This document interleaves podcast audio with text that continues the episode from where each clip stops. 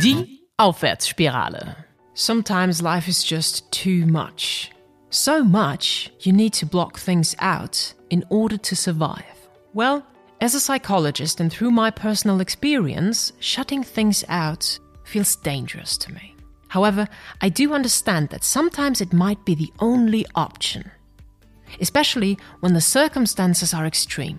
Dr. David Sinclair Cassell is an impressive personality. He lives a rich and meaningful life and has achieved a whole lot of amazing things. At the same time, he's gone through hell in many ways. He's experienced things that one cannot even imagine. At least, I can't. Today, he shares a part of his inspiring story and the secret of his happiness. I am truly grateful to have you on the show, David Sinclair Cassell.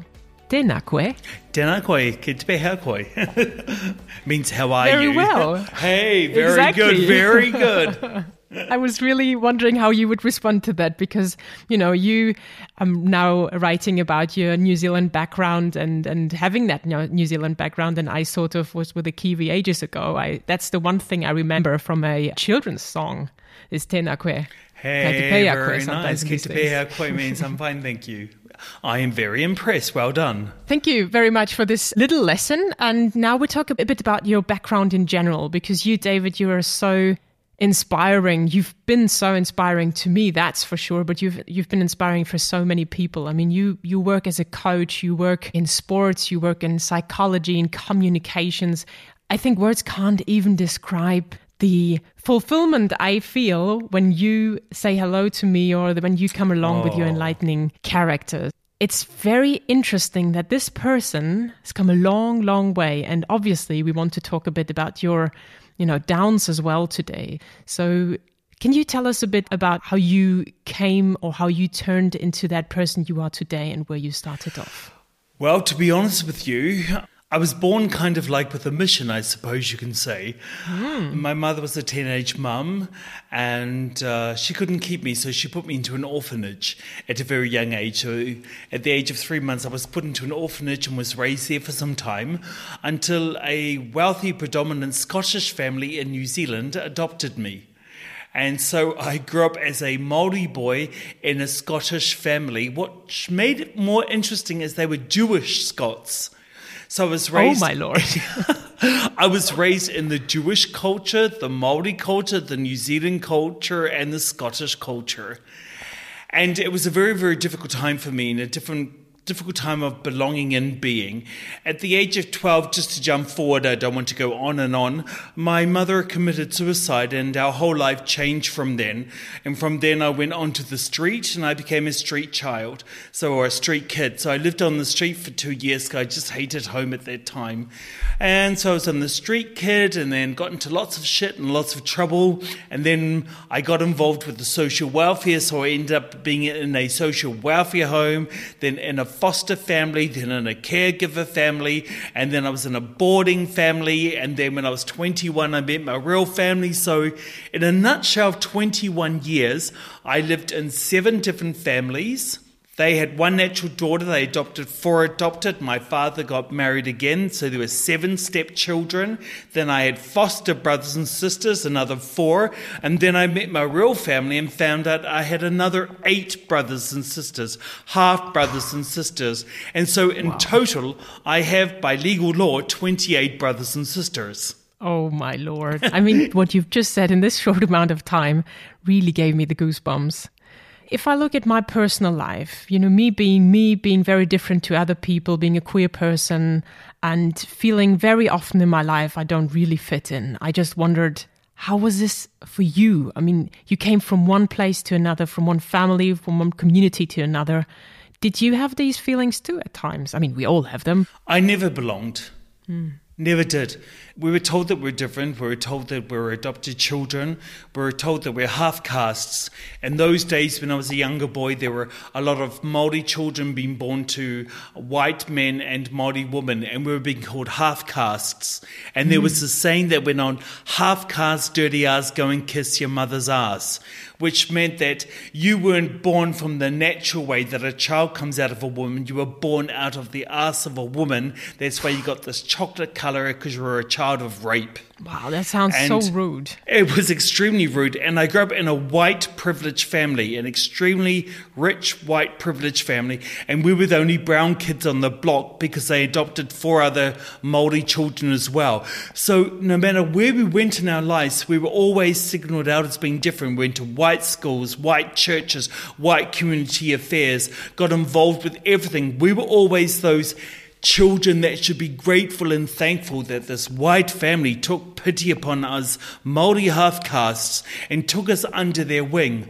Unfortunately, from the outside, they were right, but our Scottish parents were brutal, abusive, torturous, and punished us badly and severely in every possible way you can imagine. So that when my mother died and committed suicide at the, at the age of 12, when I was 12, it was my day of freedom to get out of this family. We were told from every single corner that we didn't belong.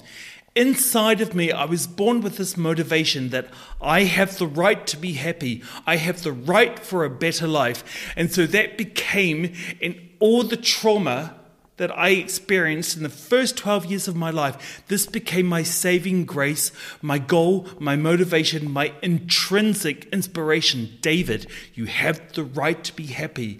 And that's at the age of 12, I said, I'm going.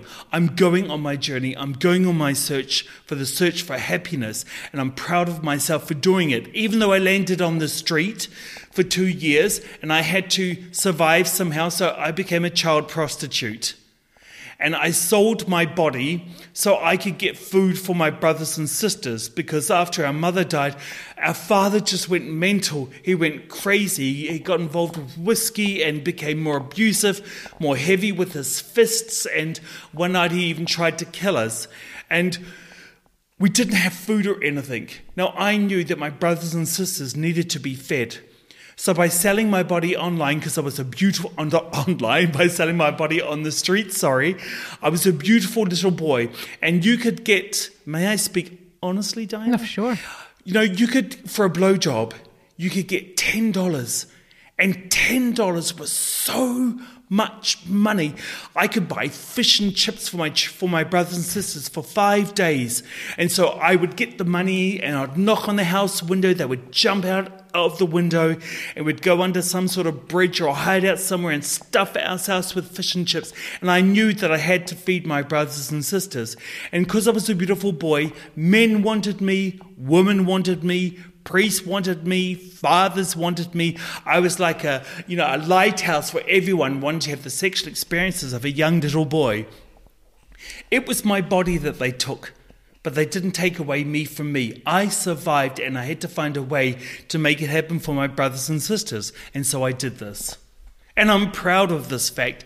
And just jumping forward to 30 years later, when I visit my sister in London, who's done so well for herself, the first dinner we have that we go out for Fish is and fish and chips. She says, David, I will never, ever forget what you did for us. That is lovely. Thanks. When you speak, I just feel like I need to shut up because there are so many stories and, and impressive situations and images you put into my mind you know, I can't even keep up with what you're saying. How could you even keep up with what you've been through?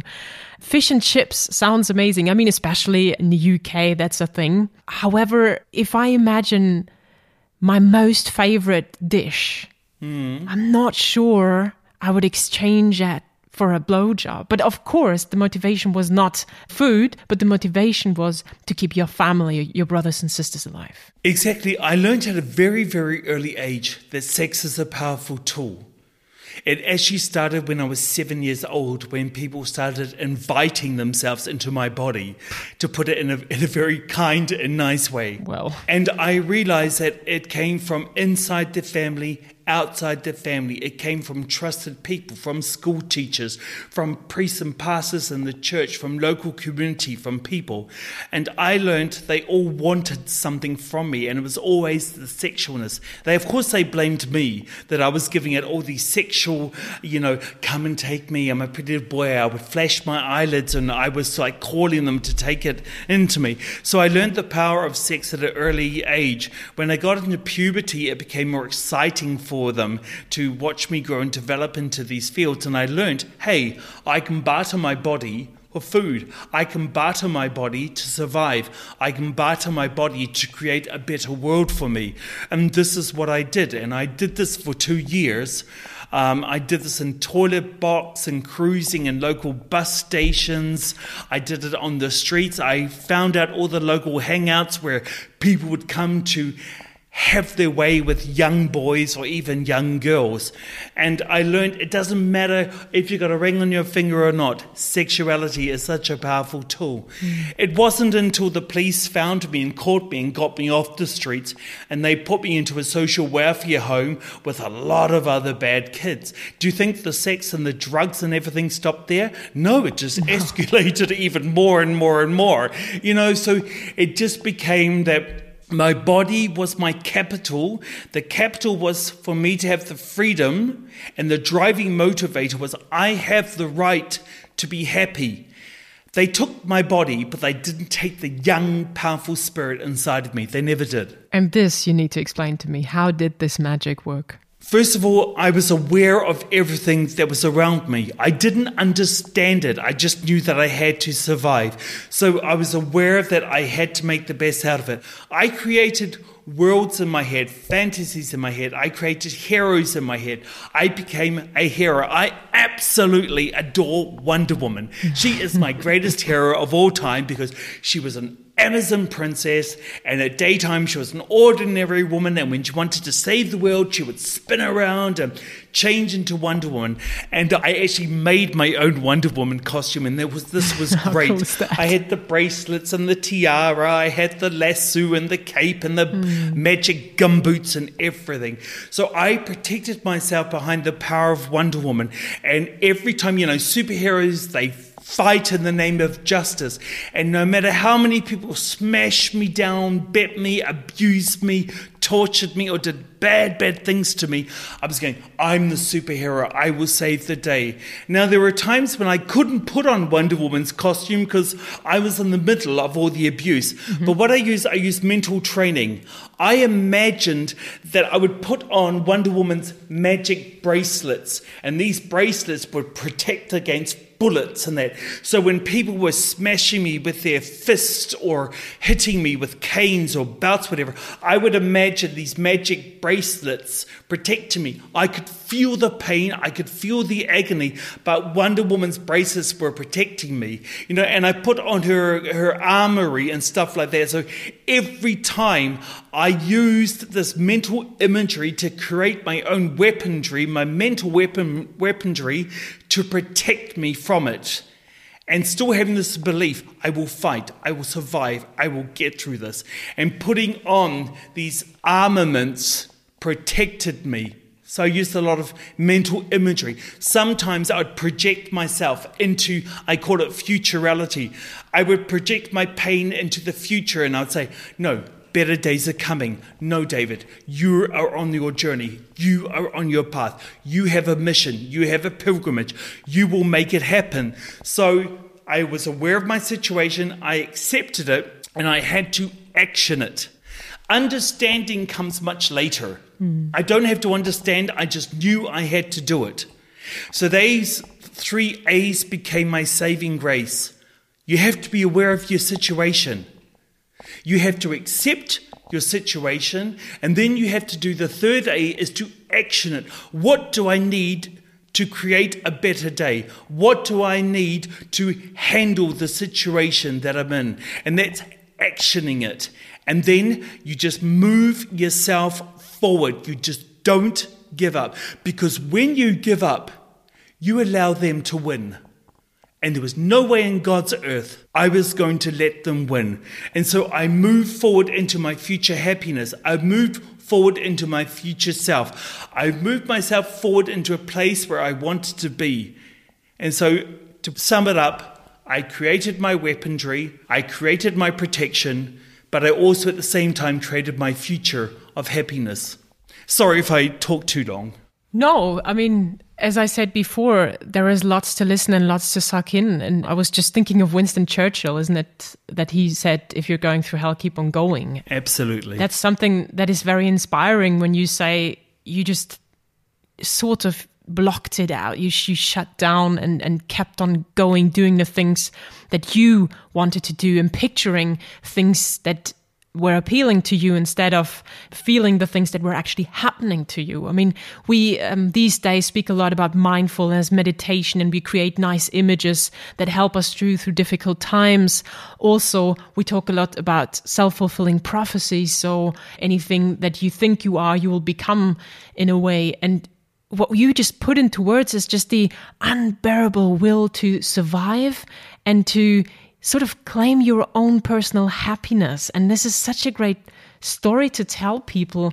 I just wonder how you could. I mean, a lot of us really struggle, especially these days. And, Yes. and I myself have been just in a situation where I felt like, oh my God, there's nothing worth living at the moment for. But in the end, then there might come up little things that help me moving along, but I am far away from the things that you have gone through. So I wonder, there must have been so many dark moments where you, where you just couldn't. I walked through the pits of hell in hmm. many, many facets of my life. What I'm just sharing is a very small part of my life. Right. I never gave up on me. One thing I never did, I never blocked out where I was. I accepted where I was. I don't know where it came from. If it's a part of who I am, I don't know. I've always said, why am I going through this? But most importantly, what is the learning out of this? Mm. I don't regret anything from everything I've gone through. I'm very proud of myself and I'm happy I've gone through it because it's made me into the person I am today. In pain, there's always a learning in it. Unfortunately, for many of us, and I've done it myself, I've gone through the same pain, you know, uh, over and over. The downward spiral. Every spiral, spiral, because something is coming back to tell you, hey, you didn't listen the first time. Oh, you're doing it again, coming back for the second round and for the third round. It's like going to the horse race and number three, number four, number five, number, and number seven, and we're back again, and number eight, because there's a learning for us to take out of this. So I've learned to listen to my past. There was something they said that your past is your prism. I don't believe in this. Michelle Obama said something fantastic. She said, Your past is your power. Right. And when we look back or we look at the situations and we see what is the power I can take out of this, this is what energizes you and moves you forward. Unfortunately, we're creatures of habit and we like to fall down again and we like to fall down again. Hopefully, we have the courage to just say, It's time to move. Sometimes we need these spirals in order to understand the fullness of everything before we can actually fully set ourselves free. And there's one thing that you once told me, and I don't want to be the one giving it away, but the mechanism maybe. So, as you are such a great talent in creating your own happiness and creating your own lifestyle, you reinvented yourself, and you reinvent yourself all the time. Is this at least my impression? and the most not irritating, but really.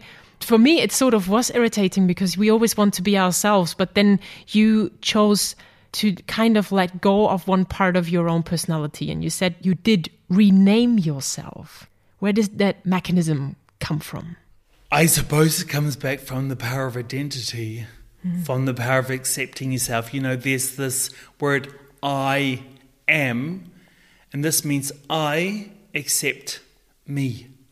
We're always trying to prove to be somebody, you know, you know, always think I need to do this, I need to be that, I have to do this in order to be myself. You know, I became a singer, I became a model, I became, you know, a marathon runner, I became a doctor, a psychologist, a teacher, a coach, a trainer, I cook, and the list goes on and on and on. Mm-hmm. It was always looking for the happiness, searching for the happiness, always going, if I get this, I'll be that. If I get this, I'll be that. At the end of the day, it was, I was always looking on the outside and I wasn't looking on the inside. And that was the most important, most powerful tool that I learned was the power of inner self, the power of inner belief. In my culture, there is something called mana motuhake. And mana motuhake means the power of self belief. And this is something I've had in me. It's something I was born with, the power of self belief. No matter where the journey took me, We have to accept ourselves and stop running after ourselves, trying to find ourselves. When you go back into yourself and take time to care for yourself, be kind to yourself, show gratitude for yourself, look for the motivation, look for the inspiration, look for the root of what makes you you. There is so much power in this. And this is for me what's very important. There was this thing if I have to believe something to breathe it. And when I breathe it, I become it. So it's believe it, breathe it, and be it. And bringing these three things together it takes time, but it's about looking inside yourself. Mm-hmm. And not looking at other people to fulfill all those empty spaces that have not been fulfilled in your life. No one can fulfill it but yourself all those friends and girlfriends, boyfriends, lovers, whatever, they're a part of the fulfillment, but they're not the fulfillment. When you find that fulfillment in yourself, you don't need it from other people. They're just like that extra bonus, that lottery, so to say. Mm-hmm. And your life changes and moves through this. And speaking of power, whenever you talk or whenever I see you, and, and, I think it's more of feeling you. Whenever you enter a room, people can tell the energy that you you bring into the room. That is there. That maybe is the power of Wonder Woman, but maybe it's the power of David Sinclair So uh, I don't know. It's it's a, it's a whole new power, really. You were just talking about your cultural background and everything you've just well touched. I would say because there are a lot of more stories to to tell and to listen to come together, sort of in your book. Tell me a bit about why you wrote the book. Tell me the title again because it's a Māori title and, and tell me again what it means and where this comes from. The name of the book is called Mana Motuhake. It's the power of self belief.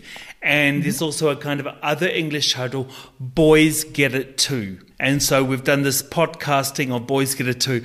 I've been asked many times from men's health magazines, from TV, from producers and authors and writers who I've gotten to know over the time. They've asked me to write my story. They've wanted to make a short film out of my story, whatever. But I wasn't ready at that time to short. do this. yeah, short story. I think it's short. so I started 12 years ago writing a book, and it was it was my biography. And then it got so, so, so confusing. I just put it on hold for 10 years. And in the corona time, it's been fantastic. I've brought out the book again and I tried finding how the hell am I going to tell the story because it's so intertwined and integrated with so many different things. So, what I decided to do, I got a tip from another book I, I read. I decided to create chapters. And in these chapters, I created short stories. So there are different chapters. One is called Muddled Sexuality, for example, because I've been from gay to to to homo to lesbian. Well, no, not lesbian. Lesbian, not really. no, but I thought I should have. There was a time I actually wanted to get a sex change, you know, from oh. bisexuality, and then I went into stuff like into leather clubs, and I became addicted to sex. I went to clubs and bars and cruisings and forests and fields and all these. I became really, really involved in sexuality, and this muddled sexuality has got twelve different stories about it. One was about is about church sex. One is about pray-gamey sex. Mm-hmm. Another one is about the hunky neighbor. I called him hunky licious. Um, it's also a story about my first interaction in my first grade at school with a little boy. And they're all stories that tell the situation of how it was, but it also shows a power of learning that comes out of it, what I learned out of this. So we've got muddled sexuality, we've got trauma, terrible. It's not just, oh my God, stories. There's a lot of proud me stories, venturesomes. It's a whole mix of everything. And the idea of the book was to reach out to young boys, to young men, to middle aged men, to older men, to share their stories, to share their voice. Men, boys, teenagers, whatever, they're not given the chance. I've searched for many platforms and there isn't many opportunities for boys or whatever to talk about this. Even the years of therapy I went through at school, teenage years, in my married years, in my latter years, it was shameful to talk about these issues. And so the story Boys Get It Too is a play on words. Boys get it too, which means they suffer too. Mm-hmm. But boys get it too means boys also understand it. Ah, I get it. Mm-hmm. And so I wanted to create a platform for people just to share their voice, share their story, not to be shamed because there's power in vulnerability. In my years coaching, I have met so many people who've kept secrets, secrets, wow, deep inside themselves, which has unfortunately infected and affected the way they live their lives. And through them experiencing and letting go, they've been able to turn their life around or to give themselves a new chance at living maybe a better life for themselves. And that's beautiful. The power of storytelling is enormous. And you don't have to do it with your name. You can do it anonymously. You can write a letter and post it. You know, you don't have to put yourself in the firing line. I decided to put myself in the firing line to show the real truth. I didn't want to hide behind a pseudonym. Yeah, and to work as a role model, which is absolutely fantastic. And it's it's great because you can give people some inspiration and some advice on how to deal with those situations, which gets me to the point to ask you for your like I don't know, three top tips of what you would recommend these people that you just described. Like when there is something that you're trying to hide because maybe it's too overwhelming or maybe you won't survive when you kind of feel the things that you feel. What would you recommend to do in these situations? Tell the truth. Right. But what is the truth and do we always know? What's interesting, um, good question, Diana. One thing I've learned is I've carried my truth with me for 53 years. Wow. Going back and writing this book or reliving my experiences, I've realized I took part of the truth with me, just a small part of the truth. By telling the story, I've opened up the truth more and more and more. I've understood there's more to the story. I just took the painful truth with me. I t- took the hurtful truth with me. The story, writing the book, has been the biggest therapy that I've ever, ever had in my life. Because someone said to me, David, okay, you've written the story on your truth, but I can't sense it, I can't breathe it, I can't touch it, I can't smell it. Who was there? What was the environment like? What was the? You need to open up your truth, David. Mm. And the more, I, yeah, and the more I opened up my truth, the re- more I realized, oh, my truth started taking a new journey. Mm. And that was really interesting. My biggest thing is to find your truth. We take parts of truth and then talking to my sisters and my brothers and other friends and that. We talked about the exact same situation that we were in, and everyone had a part of the truth.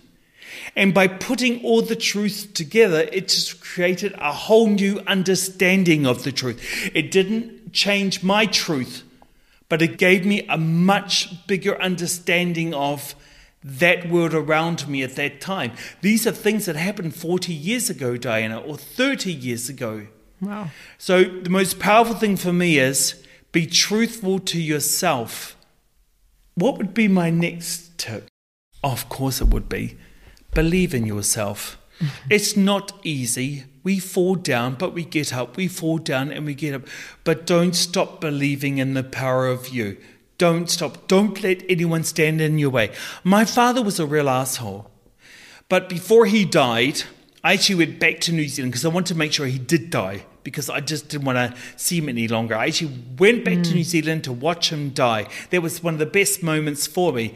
And he said one piece of advice that I will never ever forget. He said to be David, when you get to 80 years old and you look back at your life, think of Frank Sinatra. You know the song, I Did It, I did my, it my way. way. And he said, David, when you're 80, say to yourself, I did it my way, not their way. Unfortunately, we spend our lives defining ourselves from our job, expectations, community, church, friends, our environment, our lifestyle that we choose for ourselves. We always do this for ourselves. But when you can be truthful to yourself and learn to live your life your way, that you can look back and say, no regrets. And I have. They don't work. I have no regrets because I learned to be truthful I learned to believe in myself. And the last tip I would give is move forward. If you move forward mentally, physically, emotionally, spiritually, it could be one millimeter, but that's a movement forward. It could be one centimeter. Mm. It might be a big, huge jump, but you have to go back a few steps. Move yourself mentally, physically, emotionally, spiritually forward. And when you feel like you're falling back, move forward again. One interesting thing, Diana, people say, you know, don't look back, don't go back into your past, keep moving forward. But if I turn around to my left, I'm still moving forward. If I turn around completely 180 degrees and go backwards, I'm still moving forward. So, forward does not always mean going straight ahead. Mm-hmm. Forward means taking the right journey, the right path, the right direction. Sometimes we do have to turn around, look at it, and move forward again. So there's always something about moving is very important. I know I'm saying everything so quickly. I hope there's some understanding there. David Sinclair Cassell does things his way, and I love it the way you do. Especially, I love how you always incorporate songs in your words because it's not only Frank Sinatra, it's also Don't Stop Me Now that came to my oh, mind. Oh, yes. No regrets. Mm. And this is not by chance because David Sinclair Cassell is a fantastic entertainer. Oh, and you. I can't wait to ask him for a story that he's going to tell in the next episode next week. And David Sinclair Cassell has written a book, but also you can tune into Boys get it too. And I highly recommend that to listen to more wonderful and inspiring stories about the fascinating life of David Sinclair Cassell. Thank you very much. Thank you, Diana. Wenn euch die Folge gefallen hat, abonniert den Podcast und empfiehlt sie gern weiter. Die Aufwärtsspirale.